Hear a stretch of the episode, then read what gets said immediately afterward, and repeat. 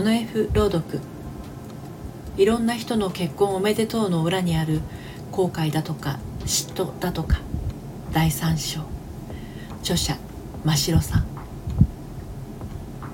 久々の同窓会。期待なんてしてはいけない。端から分かってた。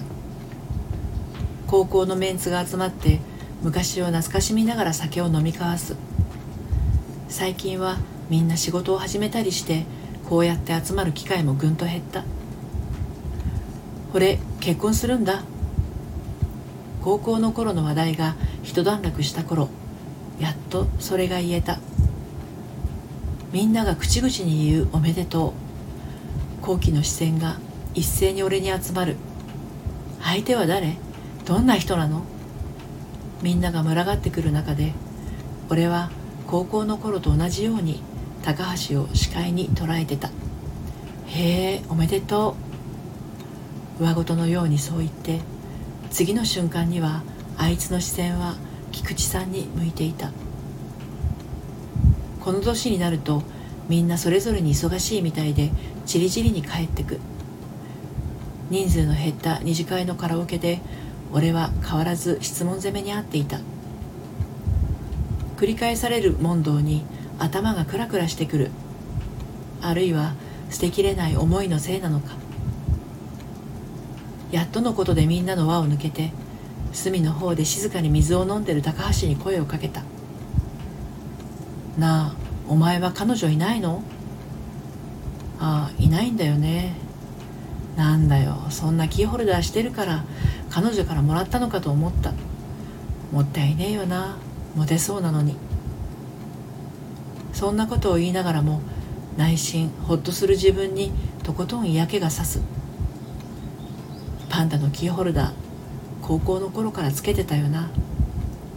実は覚えてたりするんだ。そんなことを言ったらさお前は気持ち悪いって思うだろうか。そうだな。そろそろ考えなきゃな。そう言って高橋は席を立った。考えなきゃな。そうだよな。俺たちもうそんな年だもんな。だからだよ。だからなんだ。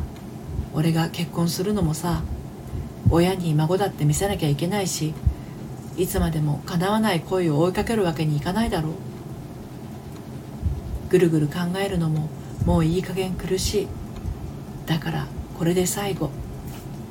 これまで何度も言い聞かせてきた言葉は呪いのように俺を縛るのに心が全然言うことを聞かない。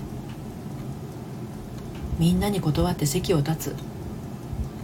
トイレのドアを開くと高橋が鏡の前に立っていた「おお早く戻ってこいよ」これで最後。これで最後。昔はよく組んだ高橋の肩に震える手で触れる。ふらふらと俺に向き直った華奢な体。俺を見上げる目が赤く潤んでる。なあ結婚するってさどんな感じ？こんな風に高橋にまっすぐ見つめられたのは何年ぶりだろうか。そんな目で見るなよ。揺らぎたくないんだもうこれ以上。まあ何が変わるわけでもないけど幸せではあるよ。無理やり笑う俺にお前はいつだって気づかないよな。そういうところもさ俺は好きだったんだよ。どこが好きかって聞かれればわからないんだけど。そっか。そりゃそうだよな。本当におめでとう。高橋は泣きそうに笑ってトイレを出て行った。うつむいてため息をついた先。足元のゴミ箱にパンダのキーホルダーを見つけた。こんなことをしてはいけない。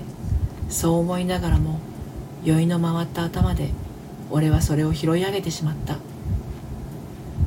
これで最後。これで最後なんだ。そう繰り返しながら顔を上げる。鏡の中の俺は嘘をついている時の顔をしてた。俺結婚するんだの裏にある。行き場のない恋心だとか。最後まで聞いてくださってありがとうございました。それではまた。